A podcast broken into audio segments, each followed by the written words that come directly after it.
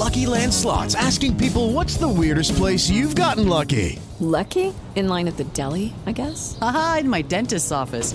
More than once, actually. Do I have to say? Yes, you do. In the car before my kids' PTA meeting. Really? Yes. Excuse me, what's the weirdest place you've gotten lucky? I never win and tell. Well, there you have it. You can get lucky anywhere playing at LuckyLandSlots.com. Play for free right now. Are you feeling lucky? No purchase necessary. Void where prohibited by law. 18 plus. Terms and conditions apply. See website for details. Bedtime Stories on 1707 Radio. Chapter 6 Into the Forest. I wish the Macready would hurry up and take all these people away, said Susan presently. I'm getting horribly cramped.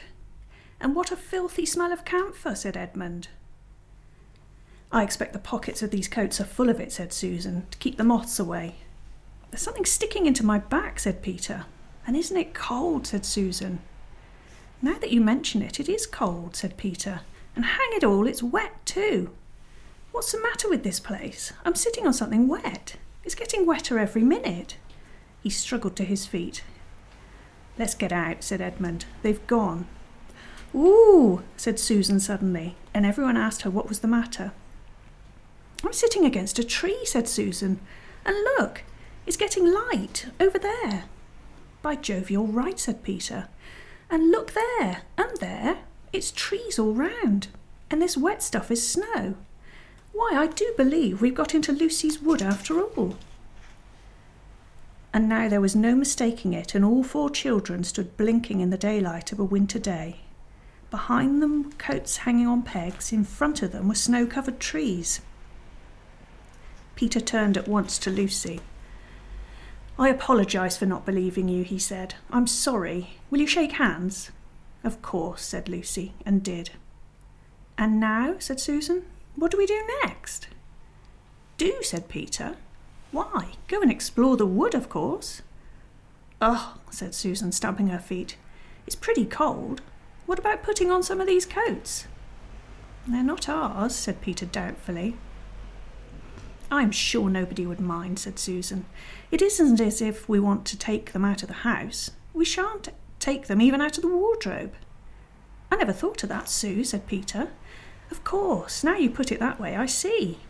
No one could say you had bagged a coat as long as you leave it in the wardrobe where you found it. And I suppose this whole country is in the wardrobe. They immediately carried out Susan's very sensible plan. The coats were rather too big for them, so that they came down to their heels and looked more like royal robes than coats when they had put them on.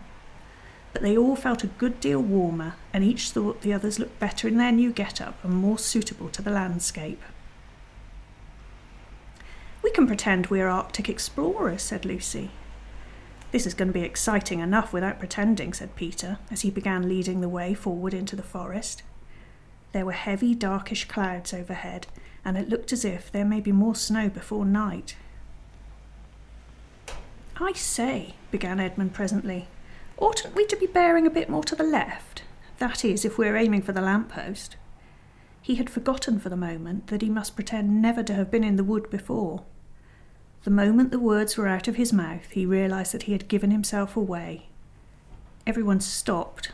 Everyone stared at him. Peter whistled. So you really were here, he said. That time Lou said she'd met you in here, and you made out she was telling lies? There was a dead silence. Well, of all the poisonous little beasts, said Peter, and shrugged his shoulders and said no more. There seemed indeed no more to say, and presently the four resumed their journey. But Edmund was saying to himself, I'll pay you all out for this, you pack of stuck up, self satisfied prigs. Where are we going anyway? said Susan, chiefly for the sake of changing the subject. I think Lou ought to be the leader, said Peter. Goodness knows she deserves it.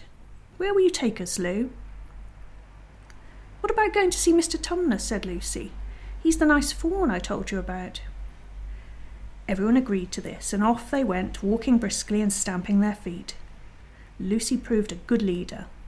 At first she wondered whether she would be able to find the place, but she recognised an odd looking tree in one place and a stump in another, and brought them on to where the ground became uneven and into the little valley, and at last to the very door of Mr. Tumnus's cave.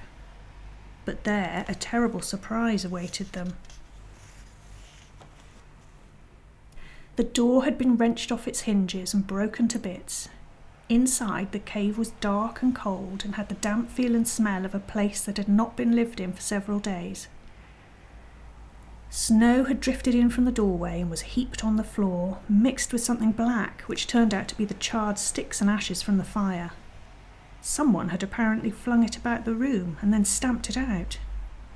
The crockery lay smashed on the floor, and the picture of the faun's father had been slashed into shreds with a knife.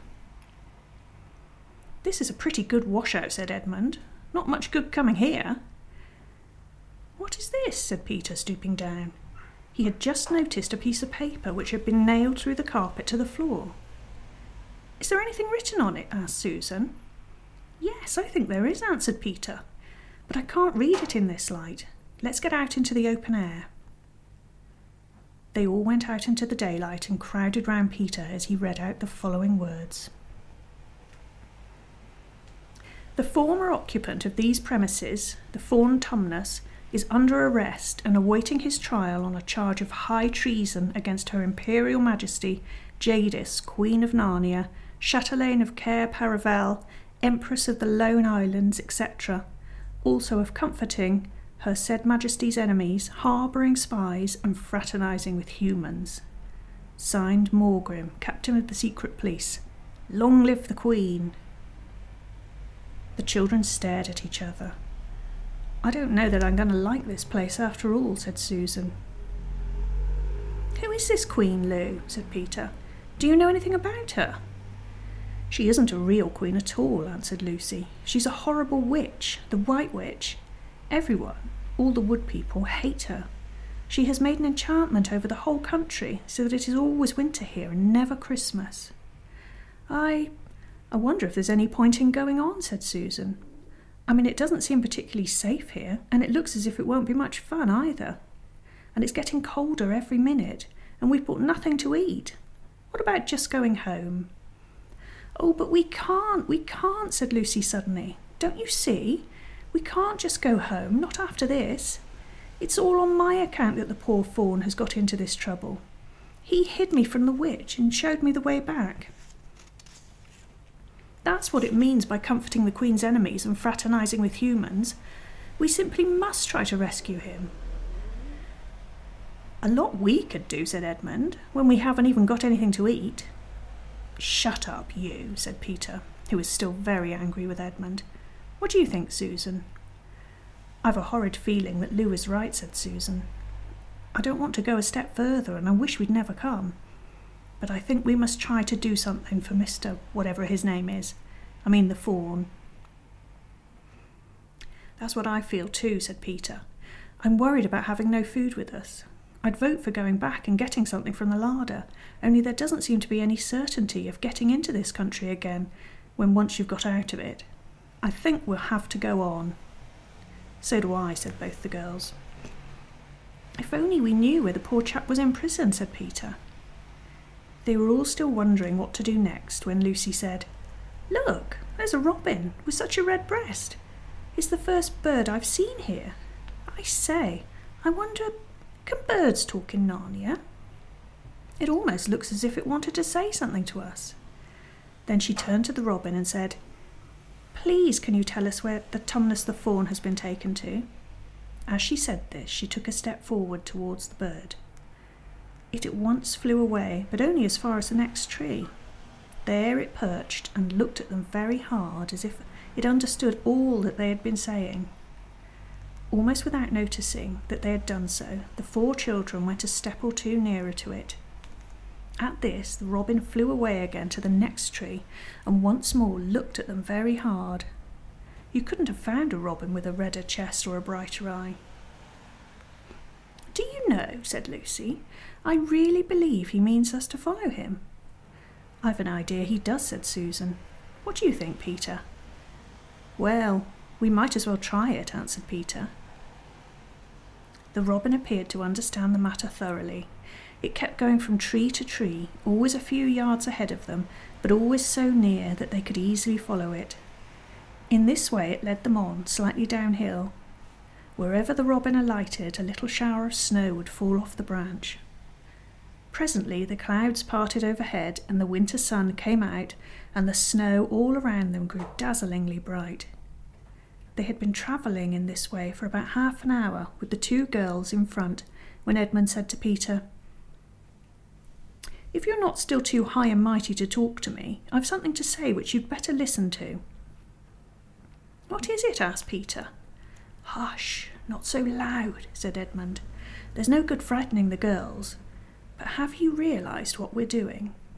What? said Peter, lowering his voice to a whisper. We're following a guide we know nothing about. How do we know which side that bird is on? Why shouldn't it be leading us into a trap? That's a nasty idea. Still, a robin, you know. They're good birds in all the stories I've ever read. I'm sure a robin wouldn't be on the wrong side. If it comes to that, which is the right side? How do we know that the fauns are in the right and the queen, yes, I know we've been told she's a witch, is in the wrong? We don't really know anything about either. The faun saved Lucy. He said he did, but how do we know? And there's another thing too. Has anyone the least idea of the way home from here? Great Scott, said Peter. I hadn't thought of that. And no chance of dinner either, said Edmund. Bedtime Stories on 1707 Radio. Mary redeemed a $50,000 cash prize playing Chumba Casino online. I was only playing for fun, so winning was a dream come true. Chumba Casino is America's favorite free online social casino. You too could have the chance to win life changing cash prizes. Absolutely anybody could be like Mary. Be like Mary. Log on to ChumbaCasino.com and play for free now. No purchase necessary. Void where prohibited by law. 18 plus terms and conditions apply. See website for details. The voice in the preceding commercial was not the actual voice of the winner.